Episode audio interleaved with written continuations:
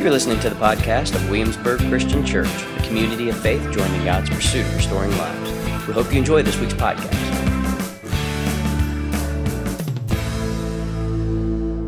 John chapter eight, verses two. At dawn, Jesus went to the temple complex again, and all the people were coming to him. He sat down and began to teach them.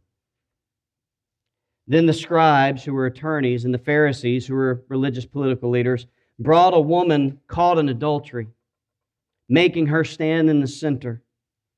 Teacher, they said to him, this woman was caught in the act of committing adultery.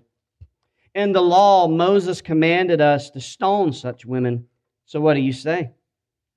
And they asked this to trap him, in order that they might have evidence to accuse him.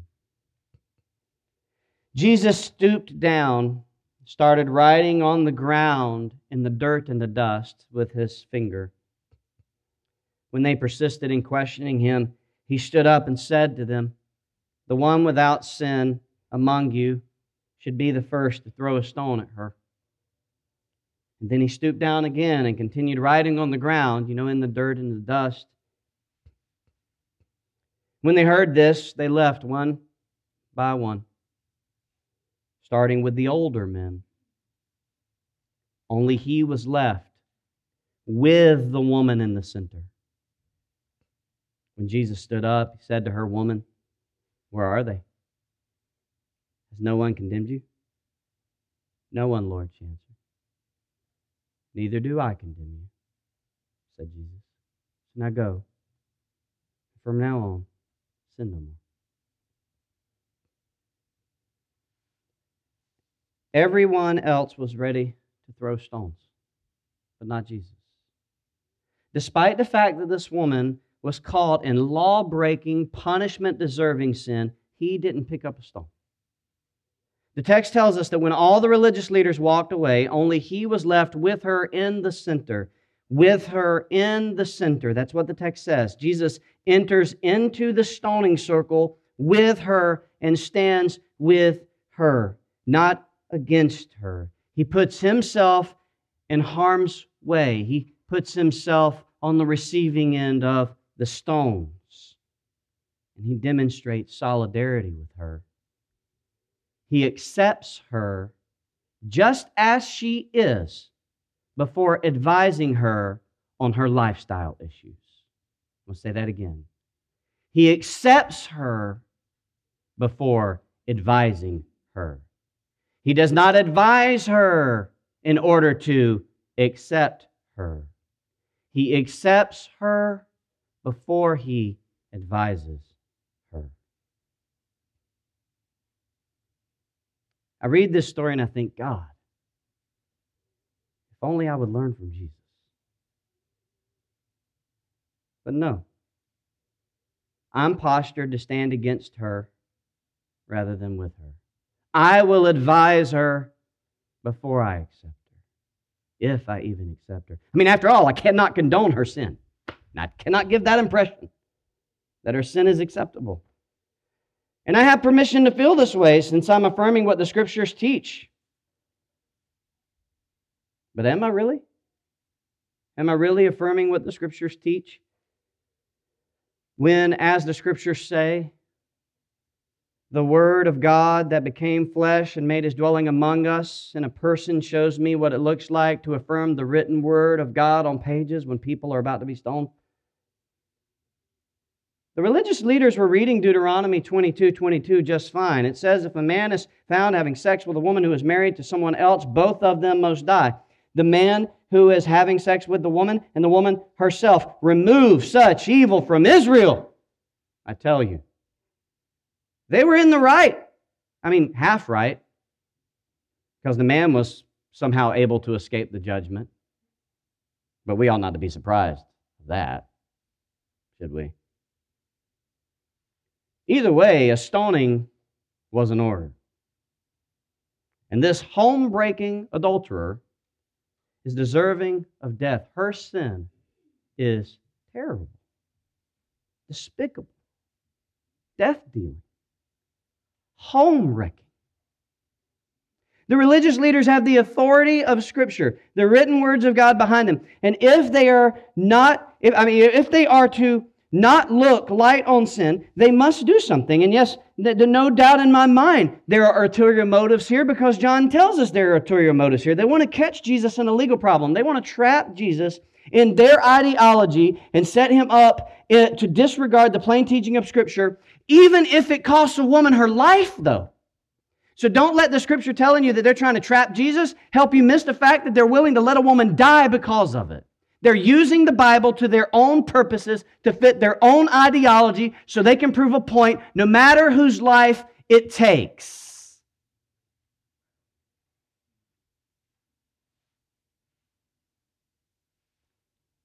She's disposable.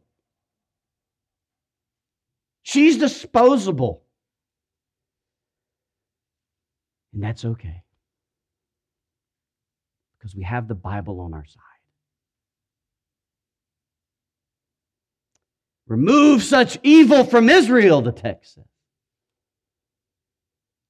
If the religious leaders have their way in accordance to the written words of God, she will die. Yet, the living word of God that became flesh decided that he would die instead of her. Jesus steps in and stands with the guilty. Jesus steps in and stands with the guilty, even though stones could come hurled at his body. He bends down and he writes in the dirt and dust a message we'll never really know, and then demonstrates in his actions that he accepts her before seeing fit to advise her on her lifestyle issues. And then later he dies for her so she could have the kind of life that really works when it's lived under the reign of God. And I have to believe that his death would mean something to her, because while he lived, he did not lambast her. The fact that Jesus stands with the guilty should move us from our own guilt. The fact that Jesus accepts before he advises us should tell us that you or I have nothing to fear in his presence, even in our worst moments. The Apostle Paul knew this all too well. He was a murderer. He was a terrorist, a terrible and despicable man. He was a different kind of homebreaker, arresting and killing Christian mothers and fathers simply because they followed this Jesus who stood in stoning circles. And Jesus stood with him in his dark hour. It's probably why he wrote to the Christians in Rome, "Or do you have contempt for the riches of God's generosity, tolerance, and patience? Don't you realize that God's kindness is supposed to lead you to change your heart and life?" Paul knew what Jesus knew. We do not repent because we receive good advice. We do not repent because we are told a thing or two. We do not repent because we are told to go to our rooms and think about what we have done. We do not repent when we are forced into stoning circles and judged by others. We do not repent when we are shamed or abandoned. Repentance comes from us, because God's kindness and mercy comes to us first. We repent when kindness and mercy is given. The same Jesus tells me, tells us, that if we're going to follow him, we have to take him seriously. We have to set our heart and our mind and body and soul toward living as he lived, loving as he loved, take up our own crosses and follow him, even if it leads to standing with the guilty in the stoning circle, even if it leads to standing with someone everybody else wants to stone, even if it means we could get hit with stones too. But it seems to me that I, and maybe some of you, maybe none of you, but I would rather throw stones.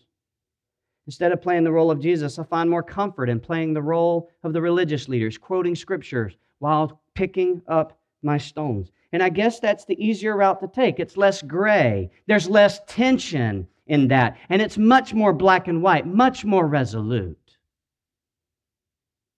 And I'm learning from Jesus that acceptance isn't about agreeing. I mean, don't, accepting isn't about agreeing. It's just affirming one's humanity made in the image of God. It's affirming their worth. The same worth that put nails in his hand. The fact is, when followers of Jesus cannot tell the difference between acceptance and agreement, we just find it easier to pick up stones. You and I will not learn the difference between acceptance and agreement by simply reading about it or listening to someone else speak about it. The only way we'll learn the difference is by courageously standing in the stoning circle with another person. When issues and wrongdoings have faces and names associated with people that someone we know loves or we love or we know that someone loves or considers a friend, we might be surprised how much easier it is to distinguish between acceptance and agreement. We must learn to follow Jesus beyond words and follow him with our lives, even if we find ourselves standing with a sinner in the stoning circle. God, if only we would learn from Jesus, if only we would learn from Jesus who writes in the dust that we are dust ourselves.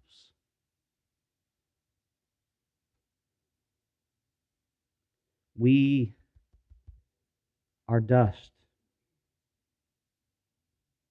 All of us. Dust. That is what Lynn invites us to remember, that we are but dust. From dust we are made, and to dust we shall return.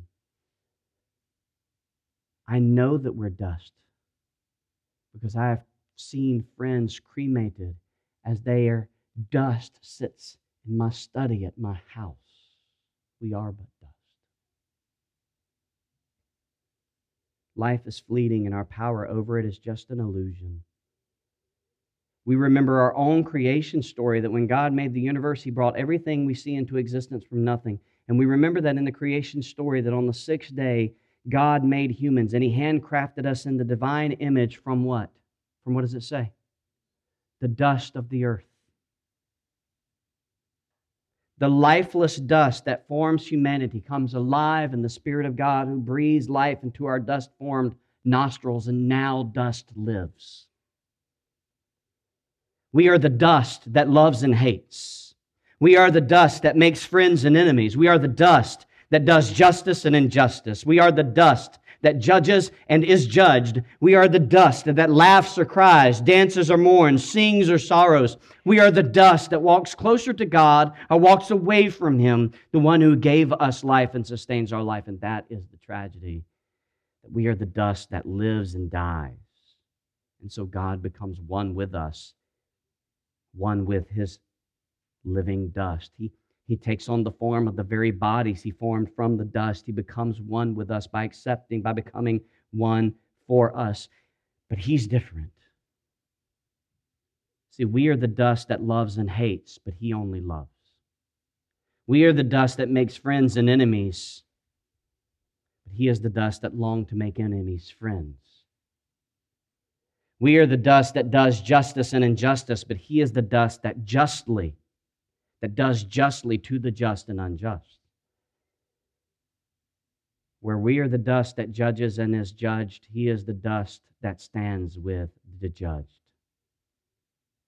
Where we are the dust that walks closer to God and walks away from him, he is the dust that walks as God to us and makes life possible, even though we are dust.